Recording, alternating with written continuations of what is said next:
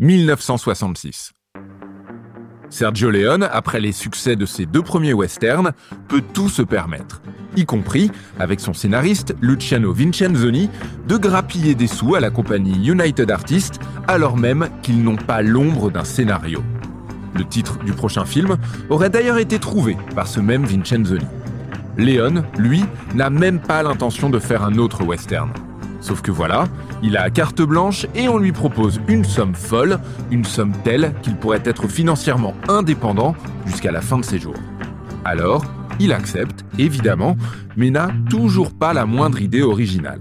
Fort heureusement, Vincenzoni, encore lui, a un éclair de génie, un concept aussi simple qu'efficace, l'idée d'un film à propos de trois canailles à la recherche de trésors durant la guerre de sécession. Le studio accepte sans mal, Léon s'attelle donc à la tâche, il est temps de donner vie au projet, son nom, le bon, la brute et le truand.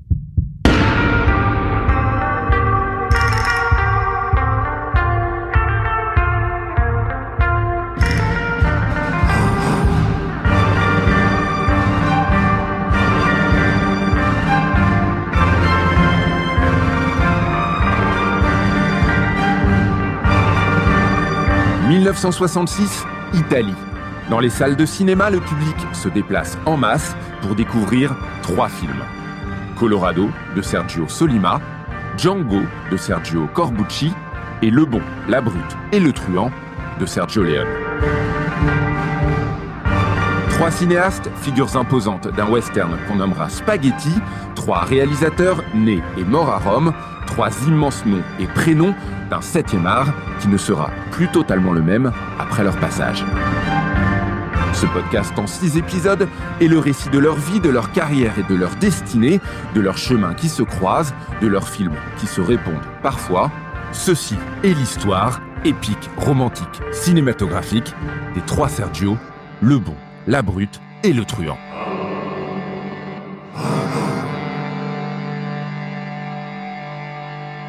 Épisode 4 L'homme sans nom. Cette idée du bon truand lui est venue en revoyant un film qui est un chef-d'œuvre du cinéma qui s'appelle Monsieur Verdoux, qui est un film de Charlie Chaplin, à partir duquel Léon s'est dit on va jouer sur les adjectifs le bon, la brute et le truand.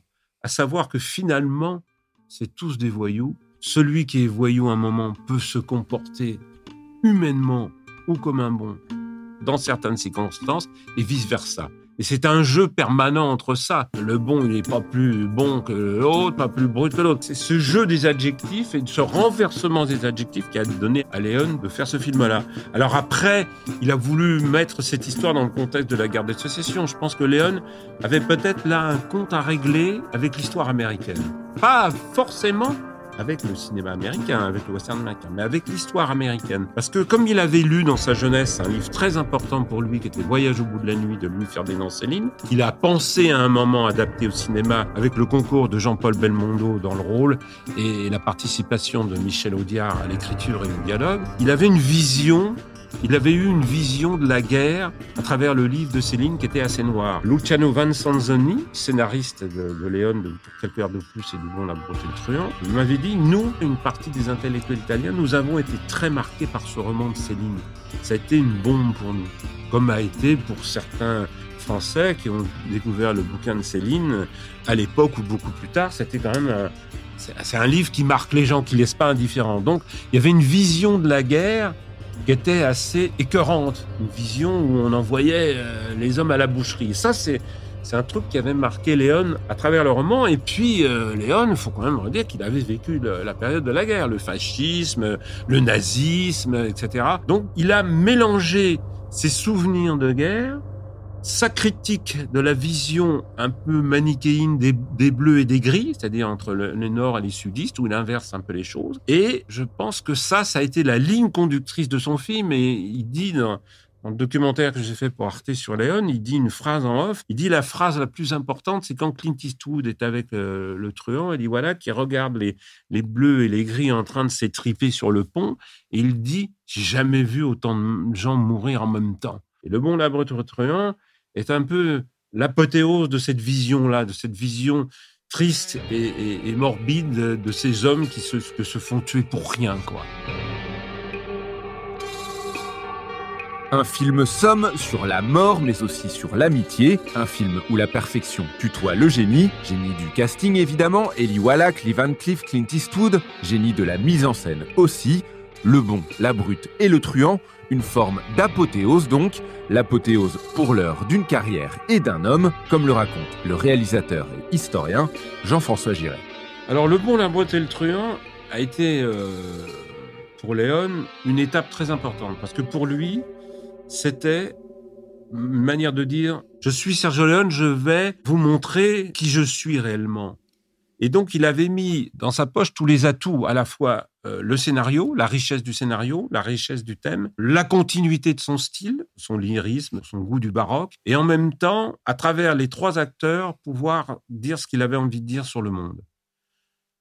Le tournage, à mon avis, s'est passé admirablement, surtout avec Eli Wallach. Eli Wallach, quand il a reçu le scénario, il était un peu surpris. Il se demandait qu'est-ce que c'est que ce truc, qu'est-ce que je vais aller tourner en Italie? Finalement, il n'a pas regretté parce qu'il s'est entendu avec Léon comme l'arme en foire. Hein, tous les deux des personnages assez épicuriens, assez picaresques.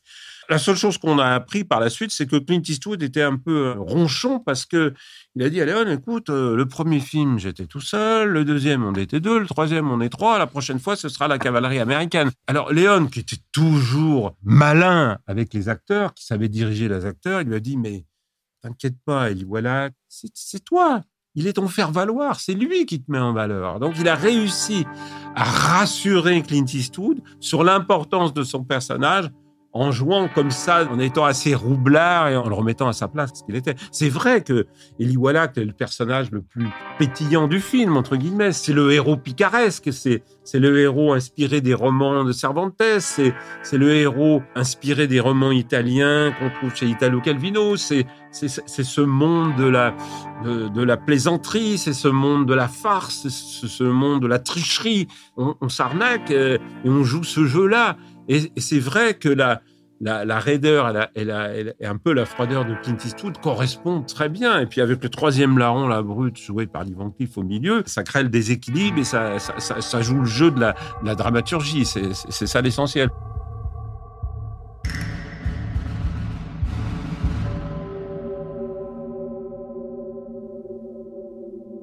En Italie, on considère, tous les gens que j'ai interviewés, les scénaristes, les directeurs photos, m'ont toujours dit que pour eux, le, sommet de l'art de Léon, c'était le bon, la brute et truand.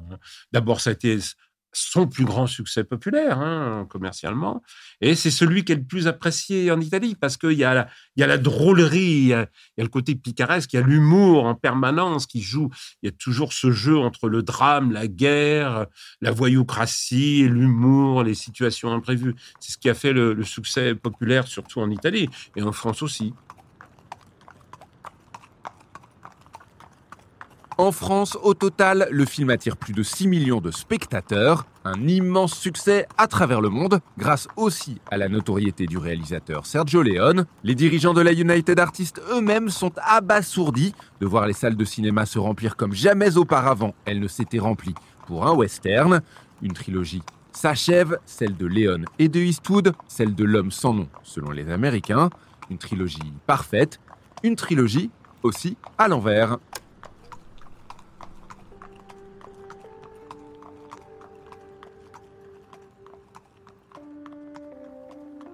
La trilogie de Léon, il faut l'inverser par rapport au contexte historique. Si Léon avait eu les moyens, il aurait dû commencer par Le Bon, la et le Truand, parce que c'est la guerre de sécession.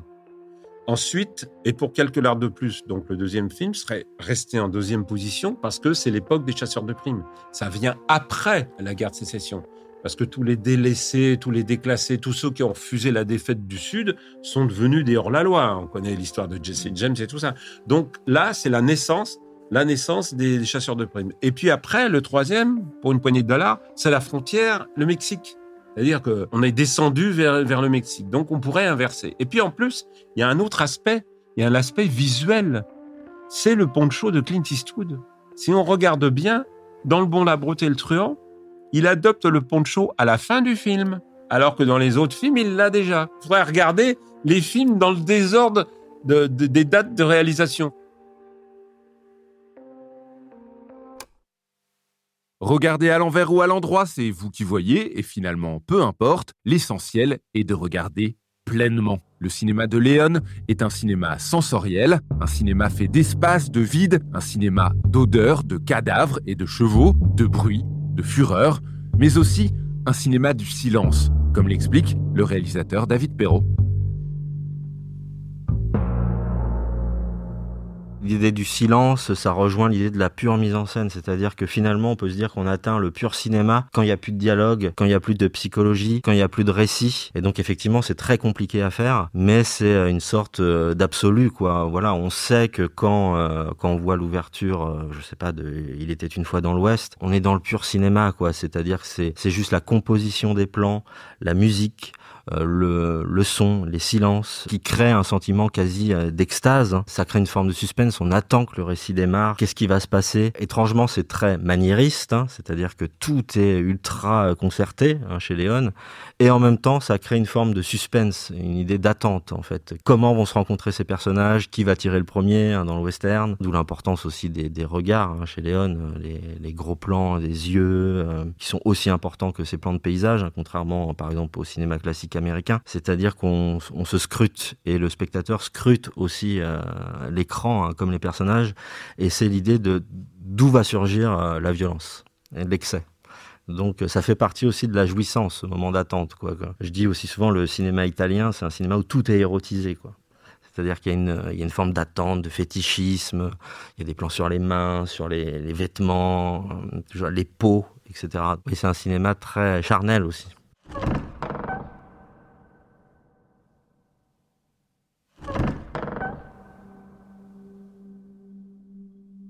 Jouissance, attente, silence, érotisme, une petite musique à part entière dans le cinéma de Léon, une petite musique que l'on doit à un très grand nom. Ennio Morricone. Impossible de ne pas consacrer ici un moment au maestro, né et mort à Rome comme nos trois Sergio, avec lesquels il collabora d'ailleurs tour à tour. Ennio Morricone, c'est entre les années 1960 et 2020 plus de 500 musiques pour le cinéma et la télévision et 70 millions de disques vendus. Et une histoire commune avec Sergio Leone qui débute il y a bien longtemps, comme nous le raconte Alicia Arpaia, journaliste pour le magazine Revues et Corrigées et pour OCS.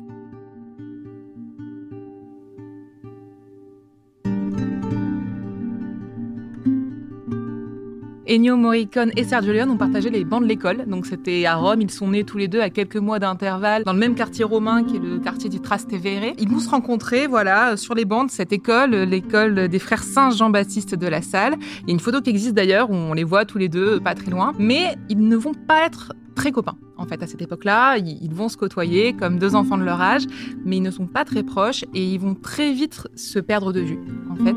Donc chacun va faire sa carrière de son côté et ils vont s'oublier. Donc d'un côté, on va avoir Ennio Morricone qui va faire une carrière de compositeur. Il va être diplômé de la Grande Académie de musique de Rome en tant que compositeur, en tant que trompettiste, et il va travailler d'abord pour euh, la RCA, qui est une maison de disques italienne, où il va composer et faire des arrangements pour euh, des chanteurs de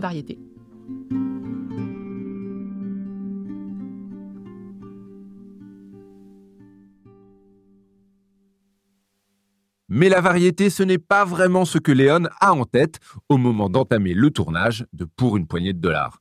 En fait, il a même une idée fixe.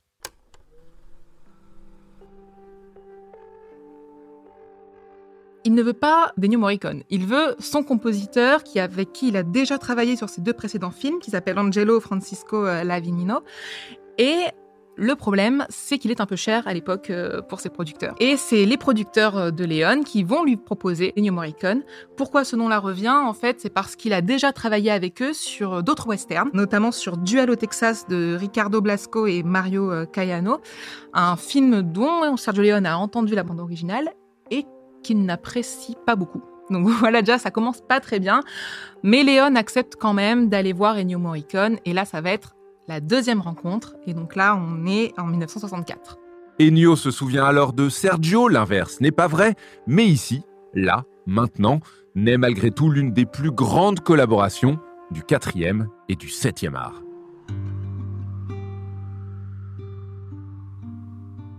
Sergio Leone avait une phrase euh, qu'il a dit en interview que j'ai trouvé assez pertinente sur le sujet. Il a dit c'est plus qu'un couple, c'est une sorte de mariage involontaire.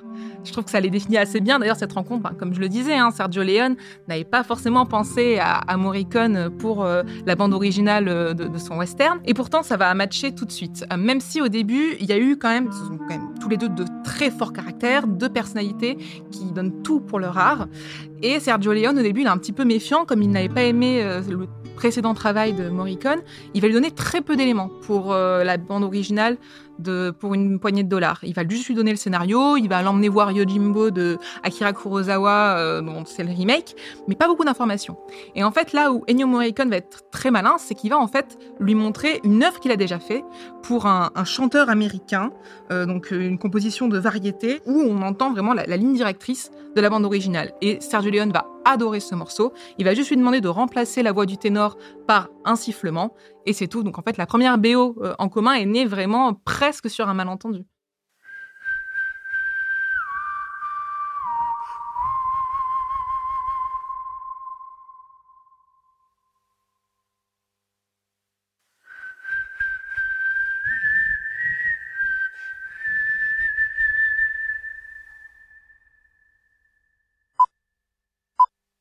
J'ai connu Sergio lorsque j'avais 8 ans. On allait à l'école ensemble, nous étions perdus de vue et un jour, un certain Sergio Leone me demande d'écrire la musique pour le film pour une poignée de dollars. Depuis, nous ne sommes plus quittés. La musique est tellement importante dans les films de Sergio Leone qu'on se demande s'il faisait les images après que vous ayez composé la musique ou si vous, vous composiez la musique après qu'il ait fait les images. Qui commençait le premier? Avec Sergio, la musique se faisait toujours avant. Souvent, lorsqu'il commençait à tourner, la musique était déjà prête. On essayait d'adapter la musique et les images pour le mieux, mais sans sacrifier aucun des deux.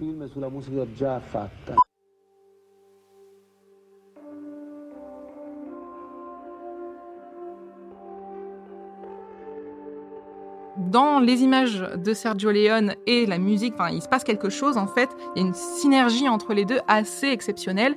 Et depuis, c'est difficile finalement d'entre guillemets les dissocier pour le grand public parce que forcément, quand on voit les images des films de Leone, on pense presque immédiatement à la partition d'Ennio Morricone. Et à l'inverse, quand on entend les partitions d'Ennio Morricone pour ses films, que ce soit Il était une fois dans l'Ouest ou la trilogie du dollar, ben on voit les images. Il y a vraiment quelque chose qui s'est passé entre la rencontre d'une partition et des images. Une rencontre si forte, si puissante, qu'en coulisses, la possession est de mise, à en croire Louis Stéphanulis, écrivain et scénariste. Kubrick, pour Orange Mécanique, voulait, voulait absolument Morricone. Kubrick est passé par Léon. Léon, c'est vraiment s'est empressé de jouer les intermédiaires en disant non, non, mais il faut pas l'appeler, il est pas là, il est pas disponible. Et euh, Morricone n'a jamais pu travailler avec Kubrick, mais il n'en a jamais voulu vraiment euh, à Léon parce que c'était, c'était vraiment un couple, quoi. Un couple de travail. C'était aussi une amitié, euh, voilà, qui s'est jamais démentie. C'est une belle histoire finalement.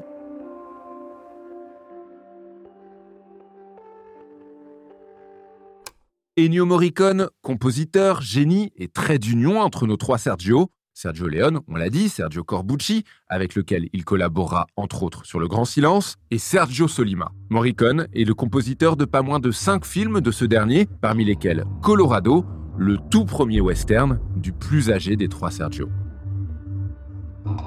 Colorado, film choc. Colorado, qui associe Lee Van Cleef, vu chez Léon, et Thomas Milian, ainsi que Fernando Sancho, et qui inaugure la trilogie des westerns de Solima, précédant le dernier face-à-face en 1967 et Saludo Sombre en 1968, où figure de manière récurrente Thomas Milian. Au scénario, Solima lui-même, mais également Sergio Donati, Donati, un écrivain et scénariste italien, âgé de 89 ans aujourd'hui, souvent sollicité comme scénariste, il est entre autres demandé par Sergio Leone pour Pour une poignée de dollars, mais la proposition ne le tente guère. Il refuse.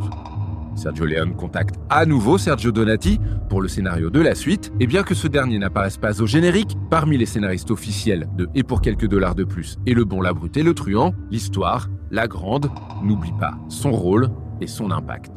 En 1966, il est donc très occupé, entre autres par Colorado donc, et Sergio Solima, qui s'essaye au western. Sergio Solima, après être passé par le film d'espionnage, décide de passer au western. Donc, nous sommes en 1966. C'est une grande année pour le western italien. On a Le Bon, la et le Truand. Du côté de Corbucci, c'est Django. Et du côté de Monsieur Solima, c'est le, fameux La Rizza dei Conti, euh, qu'on peut traduire par règlement, le règlement de compte, et qu'on a vu en français sous le titre de Colorado. Quand le film est sorti en France, on a vu une copie tronquée d'une heure 32, alors que le film fait une heure 50. Donc on était déjà frustrés. On a découvert le film beaucoup plus tard. D'ailleurs, j'avais une, une, intuition bizarre en voyant le film dans sa version courte. Je me disais, il y a des trous, il y a des ellipses bizarres, quoi. Bon.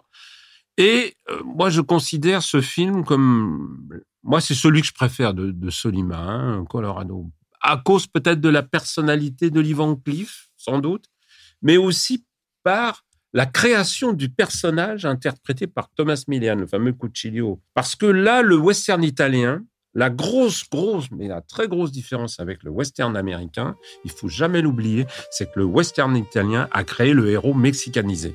Dans le western américain, en général, c'est le péon qui fait partie des fêtes, ou c'est le pauvre péon du village, etc., qu'on vient défendre, c'est les sept mercenaires, c'est les péons, etc. Donc, c'est une véritable invention. Là, il y a une véritable invention d'un personnage unique dans l'histoire du, western, c'est la création de ce personnage mexicanisé, qui est un, péon, et qui est euh, la victime des grands propriétaires, des chasseurs de primes, de tout ce qu'on veut. Ça, c'est un, moment très important, et je crois que c'est ce qui a marqué le film de Sonima. En plus de ça, ce qui est intéressant, c'est le personnage de Lee Van Cleef, qui est un chasseur de primes, un chasseur d'hommes, et qui est manipulé par un grand propriétaire et qui se rend compte qu'il est en train de mener une, une, chasse à l'homme qui est, qui est, désastreuse. Ça, c'est intéressant, c'est un, des aspects intéressants du, du, du, scénario. Et puis surtout, il y a dans ce film du lyrisme, du lyrisme dans la réalisation, dans la, dans la photo et l'utilisation de la musique d'Ennio Morricone, évidemment.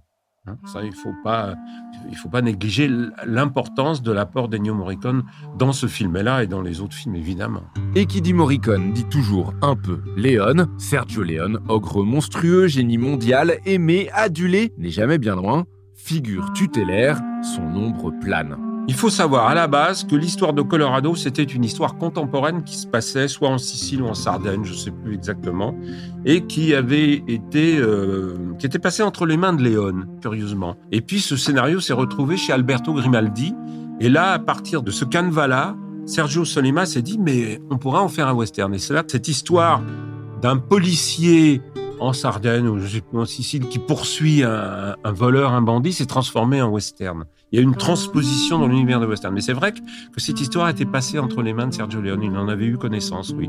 Peut-être que à un moment, euh, si le scénario était déjà chez Alberto Grimaldi, peut-être qu'il avait été proposé à Leone, puis il a, il a décliné. Ça n'a pas forcément intéressé.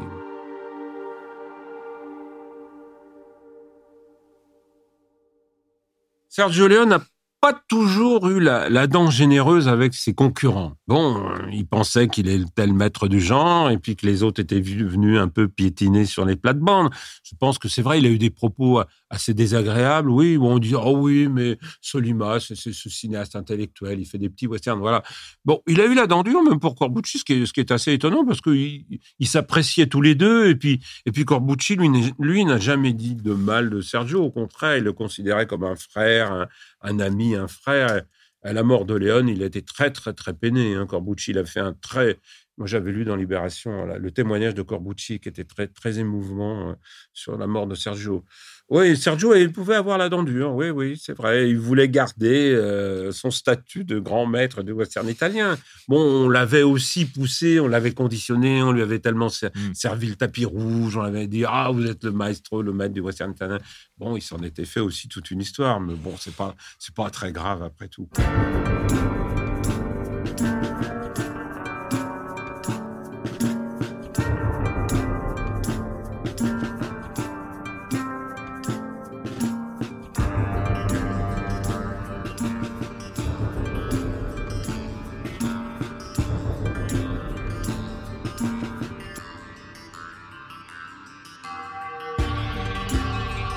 Nous sommes donc en 1966. Sergio Leone a sorti Le Bon, La Brute et Le Truand, Sergio Solima.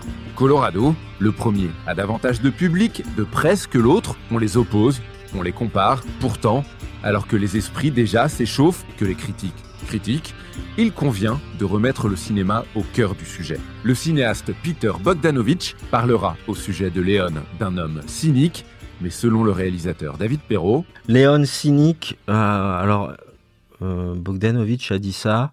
Je suis pas tellement d'accord. Euh, je pourrais le dire de Corbucci par exemple. Mais Léon, euh, il y a une euh, quelque chose de profondément mélancolique. hein. Si on va au-delà des apparences, donc effectivement, ces héros sont cyniques. hein. c'est pour ça que c'est- l'invention quasiment du héros moderne hein, qui vient de Yojimbo. C'est-à-dire qu'un héros comme ça qui est euh, opportuniste, euh, euh, ricanant, qui va sortir des blagues au détour d'une action.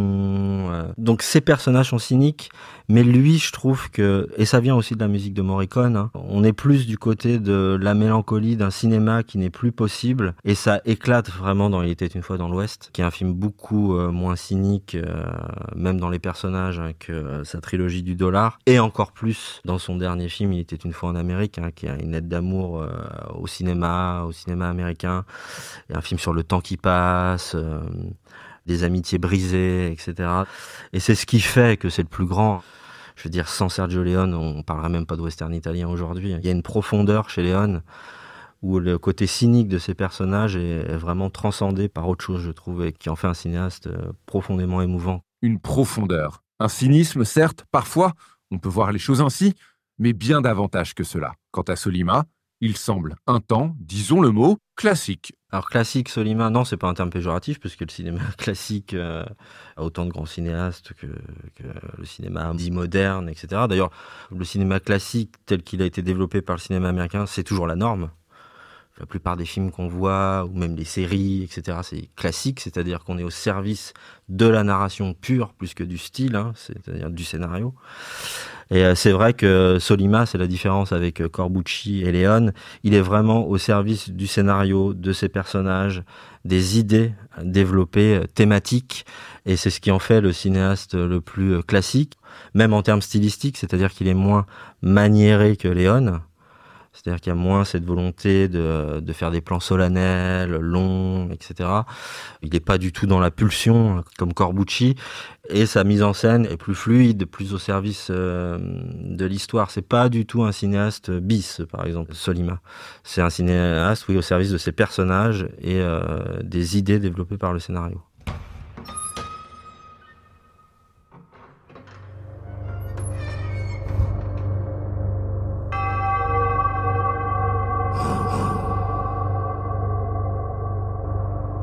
Un homme mystérieux arrive dans une petite ville, tirant un cercueil boueux derrière lui.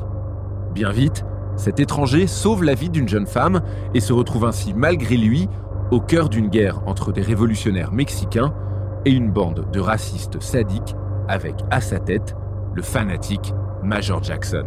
Mais l'étranger a un plan, la vengeance. Oui, 1966, c'est aussi la sortie de Django.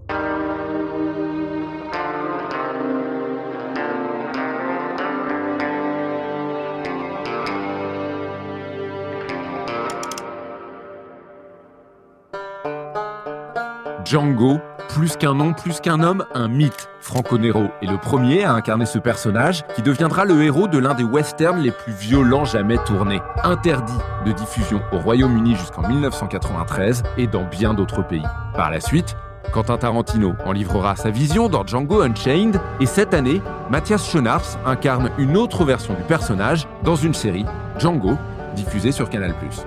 Mais avant tout cela, il y a un film, celui de Sergio Corbucci, une œuvre qui lui ressemble.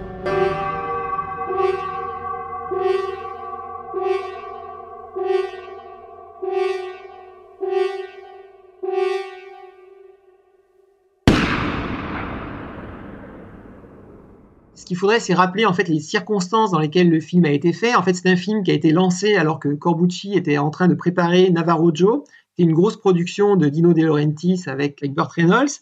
Le film avait du mal à se financer et donc un producteur lui a proposé un film. Alors ça, c'est typique de, Corbucci. Il a dit, bah oui, oui, si on peut tourner, allons-y. Donc ils ont démarré sans avoir un scénario qui était terminé. Alors, ils n'avaient pas beaucoup d'argent. C'est un film qui a été fait avec des bouts de ficelle. Et c'est avec son frère Bruno. Ils ont finalisé le scénario pendant une période où il n'y avait plus d'argent et où ils cherchaient désespérément de quoi boucler le, les fins de mois. Donc, c'est un film qui a été écrit très vite, qui a été tourné très vite. C'est un film, en fait, dans lequel euh, le manque de moyens à créer en fait des choses euh, extrêmement pratiques. Typiquement l'histoire de la boue, le, village boueux, ils sont arrivés, le, décor était euh, délabré. Au départ, Corbucci voulait tourner le film sous la neige. Il arrive, il y, avait de la boue partout, un décor délabré, et en fait, au lieu de se lamenter ou de se dire comment on va pouvoir faire, ils ont dit, bah, au contraire, on va garder le côté délabré, on va le délabrer encore plus, et puis il y a de la boue, ben, on va en rajouter. Et à chaque fois, ils ont eu des intuitions comme ça. Il y a plein de choses quand même comme ça qui se mettent en place, et le film se fait comme ça très vite. Donc je ne pense pas qu'il était conscient, qu'il imaginait que ça aurait ce succès. Et je pense que Léon, quand il fait pour une poignée de dollars, alors oui, il a vu le film de Kurosawa, euh, il, est inspiré par la mise en scène du metteur en scène japonais. Donc il a un certain nombre d'idées par rapport à ça, donc il sait ce qu'il fait, mais il n'imagine pas à ce moment-là que ce film va avoir euh, un impact pareil. Là aussi, c'est une espèce de petit miracle. Et après, effectivement, en particulier dans le cas de Léon, il va être très conscient de la montée en puissance, notamment pour était une fois dans l'Ouest, qui est un film euh, voilà, qui a, une très grande ambition.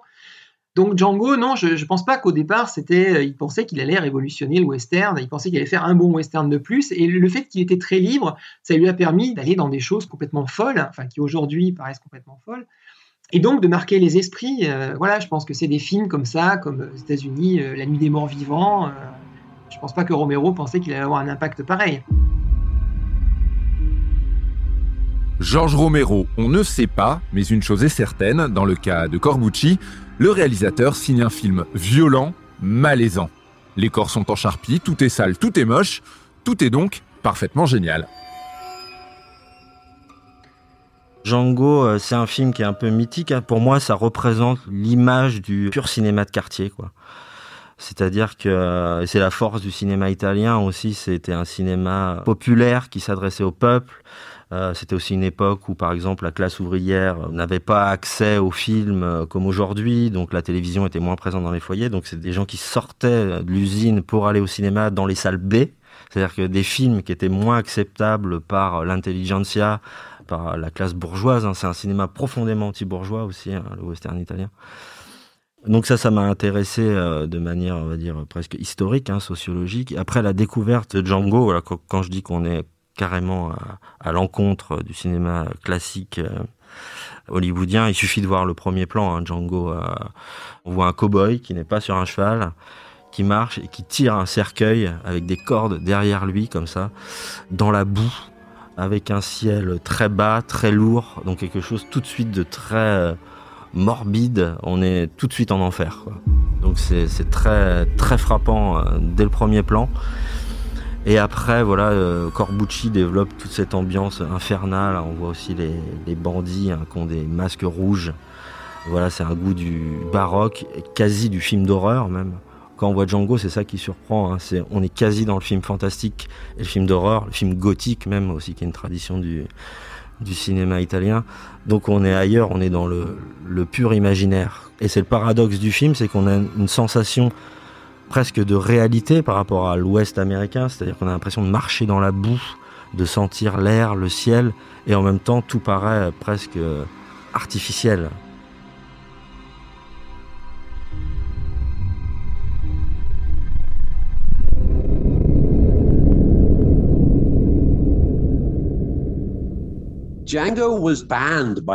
Django a été banni par la censure britannique. J'ai mis du temps à le voir. Il n'a pas été montré en Angleterre avant les années 80-90. Mais il a été diffusé brièvement aux États-Unis. Quand j'étais étudiant, j'ai pu emprunter une copie du film directement auprès du distributeur à New York. Il n'y avait qu'une seule copie aux États-Unis. J'ai pu la prendre et j'ai pu la regarder sur une petite table de montage. C'était pas de super conditions de visionnage, mais c'était fantastique.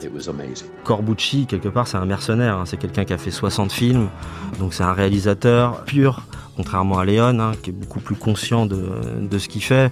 Corbucci, il a commencé, il a fait des comédies italiennes parce que c'était la mode, il a fait des peplums parce que c'était la mode, donc il y a un côté opportuniste. Et avec le succès de, de Léon, il commence à faire des westerns italiens, comme beaucoup de cinéastes italiens, donc on est dans le cinéma d'exploitation. Donc euh, il y a un côté, oui, opportuniste. Et le spectateur, quand on va voir ces films, il en veut plus. Il veut plus de violence, il veut plus de sexe. Donc il y a, une idée euh, commerciale derrière.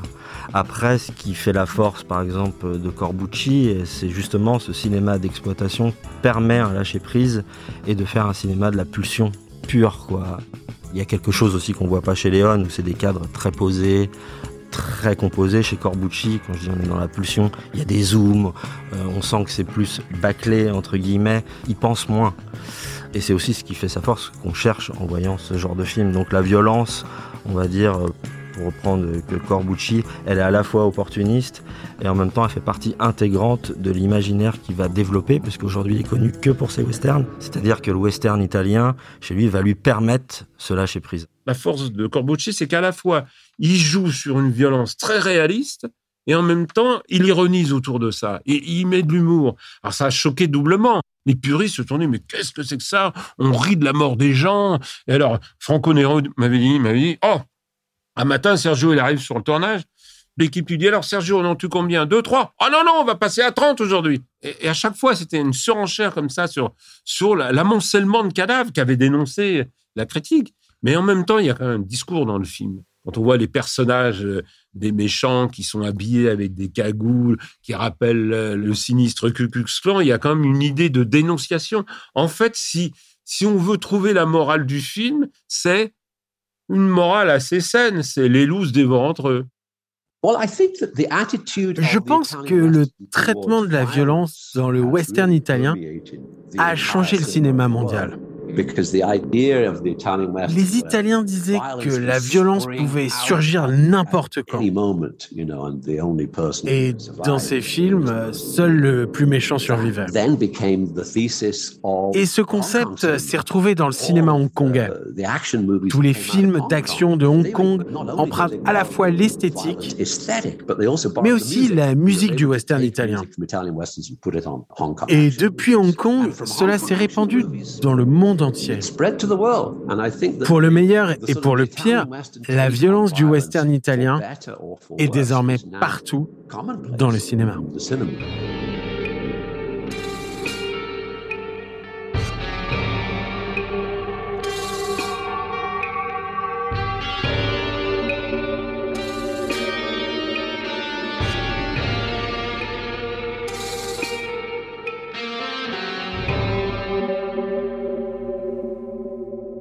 L'accueil des, films de Sergio Leone, de Solima et de Corbucci en Italie, c'est en tête du box-office. 66, c'est une année riche, mais il y avait déjà eu 65. Et en 1965, il y a un personnage qui est apparu aussi, c'est Ringo interprété par euh, Giuliano Gemma. C'est des films de Duccio Tessari. Ils sont en tête des recettes. Et ça a duré une décennie comme ça. Les premiers films qu'on trouve dans, dans les, box-office annuels en Italie, ce sont en majorité des westerns. En 67, ce sera euh, Dieu pardonne-moi pas avec Ben Spencer et Terence Hill. Donc, tous les ans, tous les ans, c'est des films qui sont en tête parce que c'est la nouveauté permanente. Et puis, des acteurs tellement charismatiques pour les Italiens, ça leur parle, puis surtout pour le public italien du Sud. Parce qu'on sait très bien qu'il y a toujours eu une différence entre l'Italie du Nord et l'Italie du Sud. L'Italie du Nord industrielle, beaucoup plus bourgeoise, et l'Italie du Sud beaucoup plus terrienne et paysanne.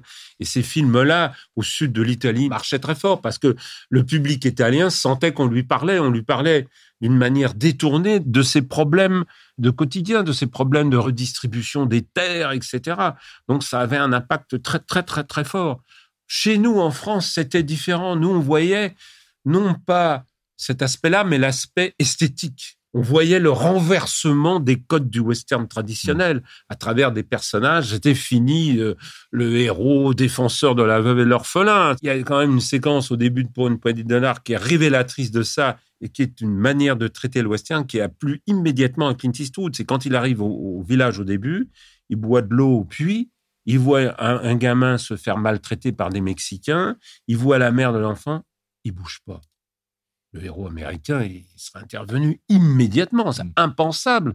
Donc déjà, ça commence très mal pour la morale du western américain classique. ils ont joué en permanence sur ça, sur ce renversement des valeurs, ce renversement de la, de la morale. Et c'est en ce sens où, chez le public italien, avec leurs problèmes de mafia, de banditisme, ça leur a parlé, cette histoire-là.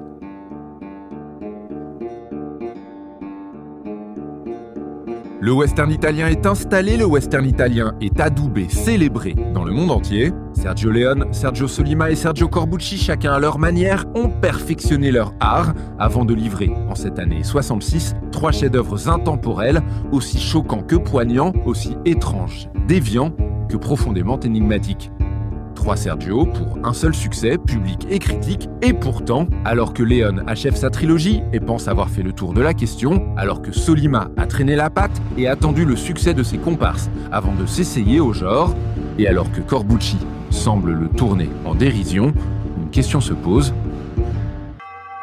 Le western l'aime-t-il seulement?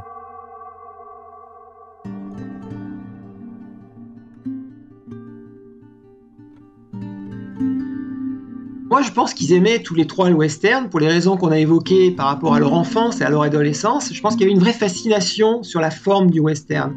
Après, comme on l'a dit, je pense que le western, c'est une manière d'exprimer autre chose que ce qu'était le western américain pour, faire court. C'est-à-dire, c'était aussi une manière pour eux de parler de choses qui les intéressaient. Alors, tout à l'heure, on, parlait de, l'influence de la Seconde Guerre mondiale.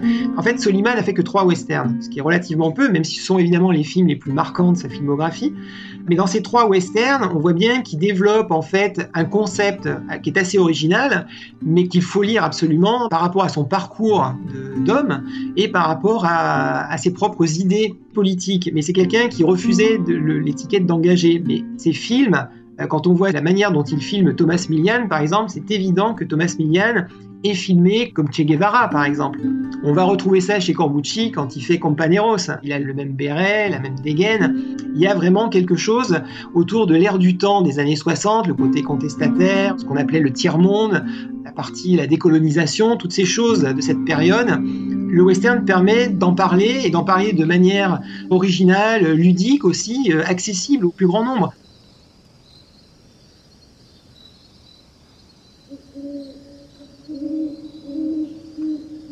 1966 s'achève. Une année magique. Mais très vite, le doute va s'installer. Quand on pense avoir tout dit, quand on est au sommet, quand on ne peut que chuter, que faire, que dire, que filmer Et si tout était déjà terminé?